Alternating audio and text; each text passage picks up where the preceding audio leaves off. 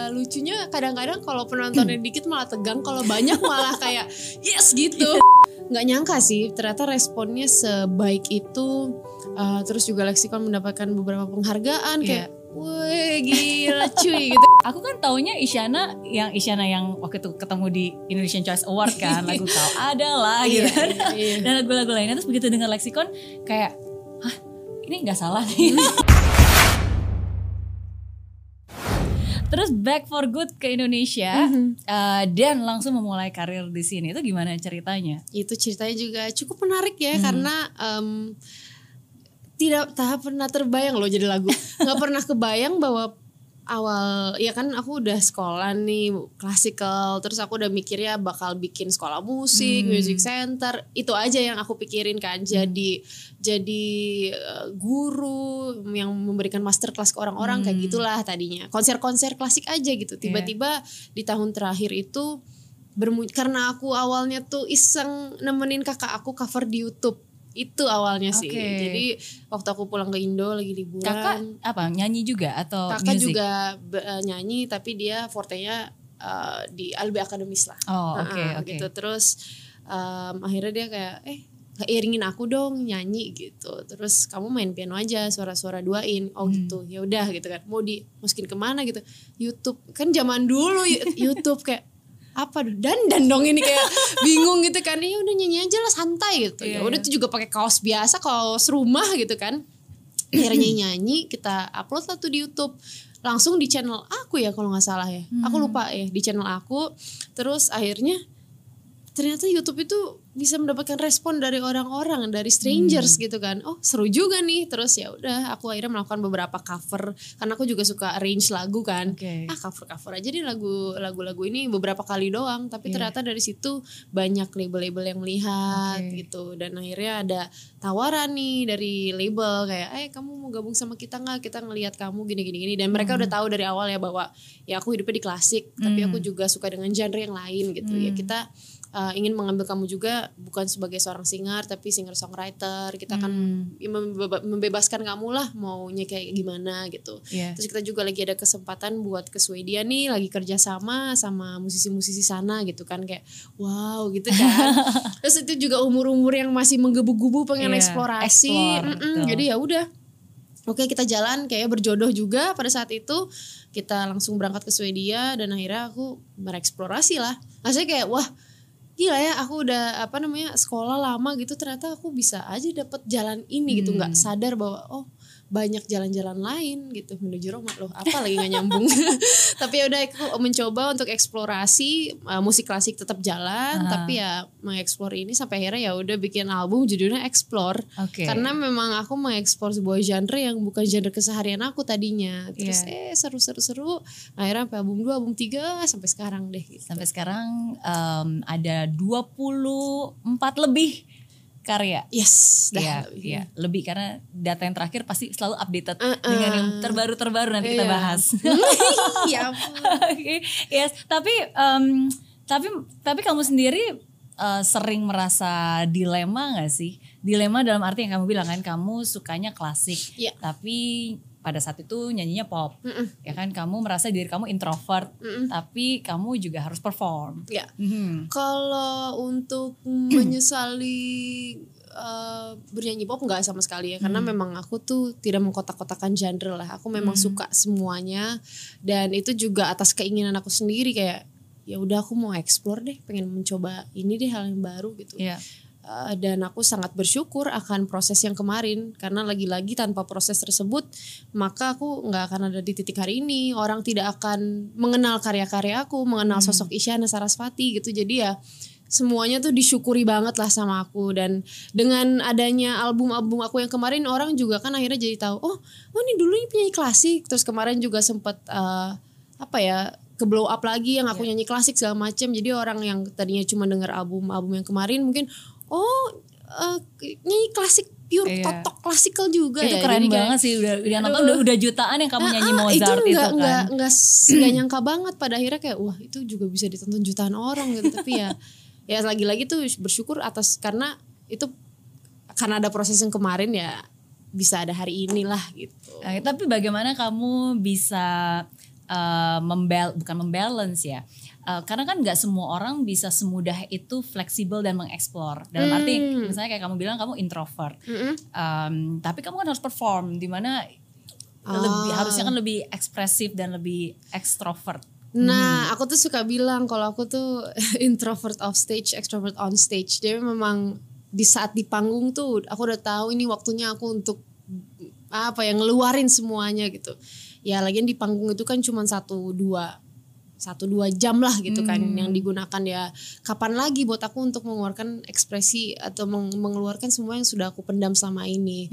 Lagi-lagi kan maksudnya introvert itu pada akhirnya bagaimana aku recharge energi jadi Betul. setelah selesai ya aku pulang recharge sendiri memang atau dengan Betul. orang terdekat. Tapi pada saat aku di panggung aku merasa kayak "Ya udah nih waktunya aku untuk ngeluarin semua yang udah aku pendem nih selama Iya. ini dan aku juga membutuhkan energi penonton pada Iya. saat di panggung jadi ya seperti itu sih jadi Oke. bukan berarti introvert juga bikin aku wah gila eh, nggak berani ini nggak berani itu nggak juga cuman emang em, membutuhkan waktu untuk recharge itu sendiri lah Yes. gitu daripada sama orang lain Iya, aku suka banget sama jawabannya Isyana karena itu benar banget sih karena banyak orang tuh suka salah mengartikan introvert dan ekstrovert.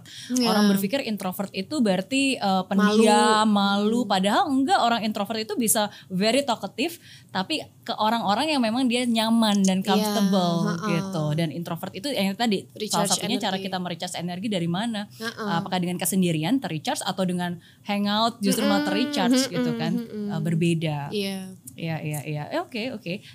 Kenapa aku bisa berpikir gitu? Karena aku juga kadang-kadang aku merasa bahwa aku tuh em, agak introvert tapi juga ekstrovert. Sampai aku Iya, kadang-kadang awalnya kalau pas lagi nggak ngerti aku tuh bingung. Harusnya kan ekstrovert itu kayak eh, tampil gitu kan. Tapi at the same time aku nggak gitu suka kayak party atau hangout atau misalnya kayak dengan Iya, iya, dengan iya. rame-rame keramaian banyak orang justru kadang-kadang aku lebih suka sendiri ya udah just me and myself um, dengerin lagu kayak atau enggak ngapain kayak baca buku kayak atau enggak just me time Iya. gitu Tapi pada saat di panggung menikmati Iya, sekali kan dan we get energi Iya, dari benar. penonton gitu. Iya, iya, Ya, iya. Jadi aku, aku sendiri tuh akan beda banget kalau misalnya kayak sekarang ngomong monolog sendiri gitu. Eh, sama bener-bener kayak di depan kayak ada 10 ribu atau berapa ribu Iya. orang itu kerasa banget. Eh, eh, Mm-mm. Sama loh, aku juga. Tapi aku juga lucunya kadang-kadang kalau penontonnya dikit malah tegang, kalau banyak malah kayak yes gitu. Iya, iya, Nggak iya. tahu kenapa ya. Oke Mungkin oke, gitu. that's good, that's good. Dan um, aku juga baru tahu kan uh, terakhir ada lagu yang terbaru. Wah, Yes. yes.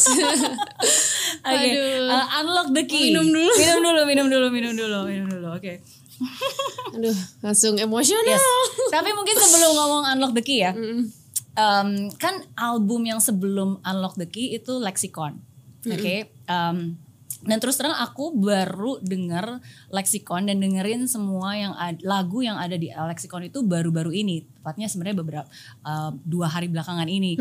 Um, kenapa? Karena uh, aku tuh kalau dengerin lagu biasanya dari radio. Oke. Ya, sedangkan radio itu biasanya kalau di mobil dari radio itu biasanya aku denger uh, musik-musik ya. Kecuali kalau misalnya memang musik-musik yang yang zaman dulu banget, yang begitu uh, sebelum aku ninggalin Indonesia ke Singapura itu Iya. Stay Melekat forever, banget, melekat yes. banget Iya, gitu. Tapi betul. abis itu uh, kayak little bit lose touch karena lagu-lagu yang sekarang juga nggak nggak terlalu dinyanyiin. Jadi Iya. aku tuh kayak kayak berhenti di zaman itu Iya. ya kan terus uh, kalau mau denger pun juga dengar lagunya ya di radio kadang-kadang tahu nadanya tapi mungkin nggak tahu judulnya, Judulnya, iya. gitu nah jadi pertama kali begitu aku dengar uh, lexicon aku kan taunya Isyana yang Isyana yang waktu itu ketemu di Indonesian Choice Award kan lagu kau adalah gitu Iya, kan iya, iya. dan lagu-lagu lainnya terus begitu dengar lexicon kayak hah ini nggak salah nih maksudnya uh, uh, uh, kaget sih pertama kali Iya. Oke.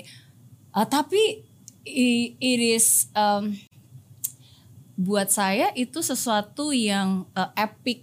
Maksudnya sesuatu yang berbeda, sesuatu yang uh, uh, aku ngerasa itu aku ngerasa ada soulnya banget. Aduh, terima kasih. Maksudnya seriously, uh, aku bukan orang yang tipenya tahu music exactly ya, Iya, tapi iya. aku ngerasa bahwa oh kayak ada kayak ada something nih, kayak ada ada sesuatu gitu. Uh, and I, I can feel that. Dan akhirnya dari situ aku jadi uh, dengerin lagu-lagu yang lainnya yang ada di lexicon gitu dan uh, it's it's amazing how Thank you you. transform dari yang sebelumnya iya, iya. menjadi yang sekarang Hmm, ya aku berevolusi dengan musik sih, mendewasa dengan musik aku juga gitu. Kalau orang bilang beda banget ya kan aku berevolusi sebagai manusia gitu mendewasa Iya. juga. Iya. yang pertamanya mengeksplor hal-hal yang kedua udah namanya paradoks kan album kedua. Jadi kayak ya mulai ada hal-hal yang paradoksikal kontradiksi di antara kepala dan apa segala macem. Sampai pada akhirnya di album Lexicon ini em, aku ingin menceritakan fase hidup aku pada tahun itu lah ya, sekitaran tahun itu apa yang terjadi dengan kehidupan aku terus eh, apa ya keresahan gejolak perasaan kebahagiaan yang aku lewati ya intisari perjalanan hidup hidup dan cinta seorang Isyana tuh semua ada di leksikon lah makanya namanya leksikon kan kamus kamus hidup gitu jadi aku Iya. pengennya Kamus hidupnya Isyana. Mm-mm, gitu Oke. sampai pada akhirnya leksikon keluar itu jadi em, ini album yang terapeutik banget sih buat aku aku nggak mengekspektasikan apa apa juga eh, pada album ini karena ya ya udah bunyinya kan pasti akan berbeda jauh dari satu dan kedua gitu. Jadi ya udah pokoknya keluarin ini sejujurnya seperti ini ini aku apa adanya di tahun ini. Ya udah ini yang karyaku seperti ternyata responnya waduh nggak nyangka sih ternyata responnya sebaik itu. Uh, terus juga Lexicon mendapatkan beberapa penghargaan kayak Wih gila cuy gitu kan. Terus akhirnya juga ternyata banyak orang yang menjadikan leksikon tuh medium terapeutik juga buat mereka. Mereka Iya, merasa iya. terbantu dengan lagu-lagunya, cerita-ceritanya jangan sangat mengharukan. Jadi kayak Iya. wow, ternyata sebuah lagu yang diciptakan dari keresahan sang penciptanya Hmm. ternyata juga bisa memberikan impact yang baik terhadap orang ya, bisa nolong orang lain. Jadi wah, ya udahlah. Yeah. How do you find the courage? Uh, apa yang membuat kamu berani gitu? Karena kan uh, itu resiko banget kan.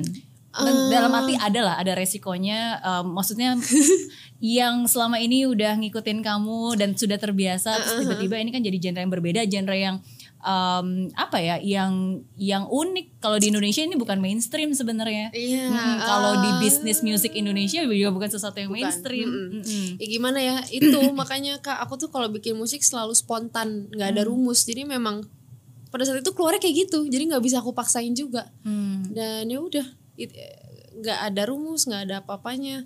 Nggak mikirin kayak ya udah gimana ya? Nggak ada kayak gitu sih. Keluar aja gitu. Kayak seperti album yang eh, lagu yang terbaru ini yang memang ada sesuatu yang terjadi dan pas aku ngeluarin ya keluarnya kayak gitu ya udah. Hmm. jadi ya nggak mikirin di sisi itunya lah gitu. Oke, karena ya yang paling penting adalah kita bisa mengekspresikannya tadi because music is your language jadi itu cara Iya, jadi kamu untuk gimana lagi? menyuarakan heeh. Nggak ada lagi men. wadah yang lain untuk aku menyuarakan isi kepala dan hati kan. Iya. Ya, Iya. gitu. Oke, Em, kita bahas leksikon dulu ya, karena aku Oke. pengen banget bahas yang terbaru nih. Tapi pasti kan ini eh, berevolusi awalnya dari leksikon, benar ya? Iya. Em, jadi meaning dari lagu leksikon itu apa? Karena eh, kalau ya setiap orang pasti punya interpretasinya sendiri ya. Aku pertama kali dengar Aduh, aku kalau kakak gimana? Kakak gimana? Aku sebenarnya nggak terlalu pingin memberitahu ya secara spesifik artinya tentang apa karena aku senang banget dengerin eh, apa ya interpretasi orang-orang gitu. Aku membiarkan Oh. lagu aku itu menjadi lagu yang multitafsir. Oke, oke, Iya. oke. Kalau menurut kakak Aku gimana? ya, aduh, ntar salah. Tapi orang bisa berinterpretasi. Bener-bener ini bebas banget kok lagu aku tuh bisa ke mana aja jadi Iya, iya, iya. Oke, jadi Penasaran uh, ada beberapa kata yang itu cukup melekat. Jadi ketika pertama kali, wah langsung dia. Aku seneng banget soalnya kayak Oh, iya. pengen tahu gitu nih. ya. Oke, tapi semoga nggak salah karena aku kan nggak hafal liriknya. Tapi ini yang, beberapa kata-kata yang melekat. Maksudnya ketika di awal um, Nirwana itu memberikan sesuatu, terus um, yang ditanam kenapa jadi berduri gitu. Itu aku ber oh oke. Um, a- dan at the end of the day maksudnya udah berduri tapi kenapa dirawat gitu kan. Yes, Nah, jadi aku yes. ber- aku berpikir bahwa ya sebenarnya hidup ini akan selalu memberikan banyak hal gitu. Ada yang bertumbuh, ada yang bagus, ada yang juga berduri. Bukan Iya. berarti berduri itu selalu jelek ya. Eh maksudnya itu menurut interpretasi aku, tapi tergantung. Tapi kalau misalnya berduri itu sudah melukai dan Iya. menjadikan sesuatu yang jadi justru malah malah malah melukai kita gitu, malah jadi negatif, malah jadi hurtful, malah jadi resah Iya. gitu.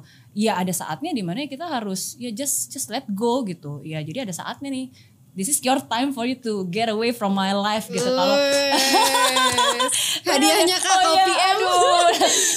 Tapi itu my interpretation gitu karena Tapi again bener-bener. maksudnya um, ya against persiapan bukan berarti berduri itu nggak bagus ya mawar pun Iya. juga berduri tapi kan tuh tetap indah tapi kan Yes. kalau misalnya uh, hal itu membuat kita Kalau toksik ya. Kalau toksik. Durinya ada yang emang memberikan aksen baik atau memberikan ah, bukan aksen apa ya, memberikan sesuatu yang mendorong kita menjadi lebih baik nggak apa-apa. Duri-duri itu. Tapi kalau duri-durinya toksik dan ngerasa kayak it's too much dan it's not for me gitu, buang aja gitu. Iya betul. Kalau durinya bisa dilunakin jadi makan makan kan ada makanan yang bisa durinya dimakan Iya, kan. benar. Dimakan terus malah jadi Dimakan kekuatan buat yes, kita. ikan berduri apa bandeng presto durinya bisa di presto bisa kita makan it's fine Iya, benar benar tapi kalau enggak ya why not gitu itu sih yang aku bayangin dan aku aku selalu karena aku tuh selalu bilang bahwa em, sama seperti pikiran, kok jadi aku yang sharing? Harusnya Isyana loh yang sharing. Kapan lagi aku di dapat Enggak, tapi itu it reminds me a lot dengan situations karena kan di pikiran kita tuh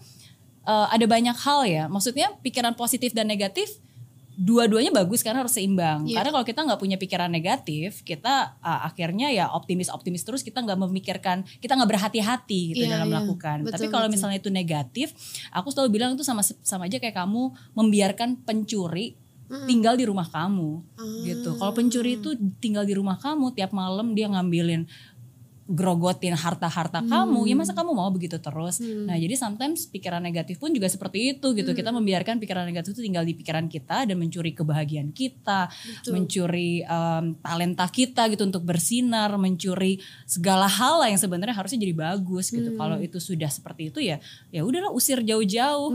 Ya seperti kata kalimat terakhir di lagu leksikon yang berduri kok dirawat kau kira selamanya mereka akan percaya tapi maaf waktumu telah tiba gitu. Iya. Pergi Dan it's gone gitu. Gone, gitu. Aku pengen banget ada kelanjutannya tapi ya selesai. selesai Iya, Iya. tapi sebenarnya banyak dari lagu-lagu di albumnya juga untuk memberikan itu motivasi dan semangat agar ya memberitahu bahwa ya di dalam hidup selalu akan ada lika-liku kehidupan gitu. Tapi ya kita harus beranilah hadapi rasa takut, rasa kegagalan, jadikan eh, apa ya jadikan kegagalan itu jadi proses eh, pembelajaran di hidup gitu, proses perjalanan hidup kita. Yang penting kita pada akhirnya harus tetap fokus pada eh, selanjutnya nih titiknya mau ke mana gitu, titik tujuannya mau ke mana, fokus ke situ aja. Iya. Dan percayalah setiap kegelapan akan ada titik terang baru. Lew, berani aja tuh lewatin tuh apa terowongan gelapnya. Iya. Kadang kita suka terbelenggu oleh ketakutan kita sendiri. Kita ngerasa Iya. kayak aduh, aduh gelap banget tapi nggak mau jalan. Padahal sebenarnya emang gelap, tapi pas jalan sebenarnya nggak ada apa-apa, nggak ada lubang, nggak ada kelawar. Cuman ya apa, kalian harus berani tuh ngelewatin itu. Ya Iya. susah sih. Iya. Aku ngomong gini juga sendirinya struggle, tapi aku berusaha untuk kayak pasti bisa lah gitu. Iya. Set me free from the Yes, darkness. yes. Tapi justru karena gelap makanya kita harus jalan. Karena kalau udah gelap kita diem di situ ya gelap terus kan. Benar. Kalau kita jalan at least kan masih ada kesempatan untuk Iya, berubah. iya, betul, Ya betul, sih? betul Kak. gitu. So that's my interpretation, my first interpretation ketika pertama kali aku dengar lagu Lexicon. Iya. Yes. jangan sampai nggak jadi diri sendiri hanya karena mau membahagiakan orang banyak gitu kan itu Iya. jadinya aduh gila setelah enam tahun LDR kayak wih masuk nih Pak Eko lanjut Ya,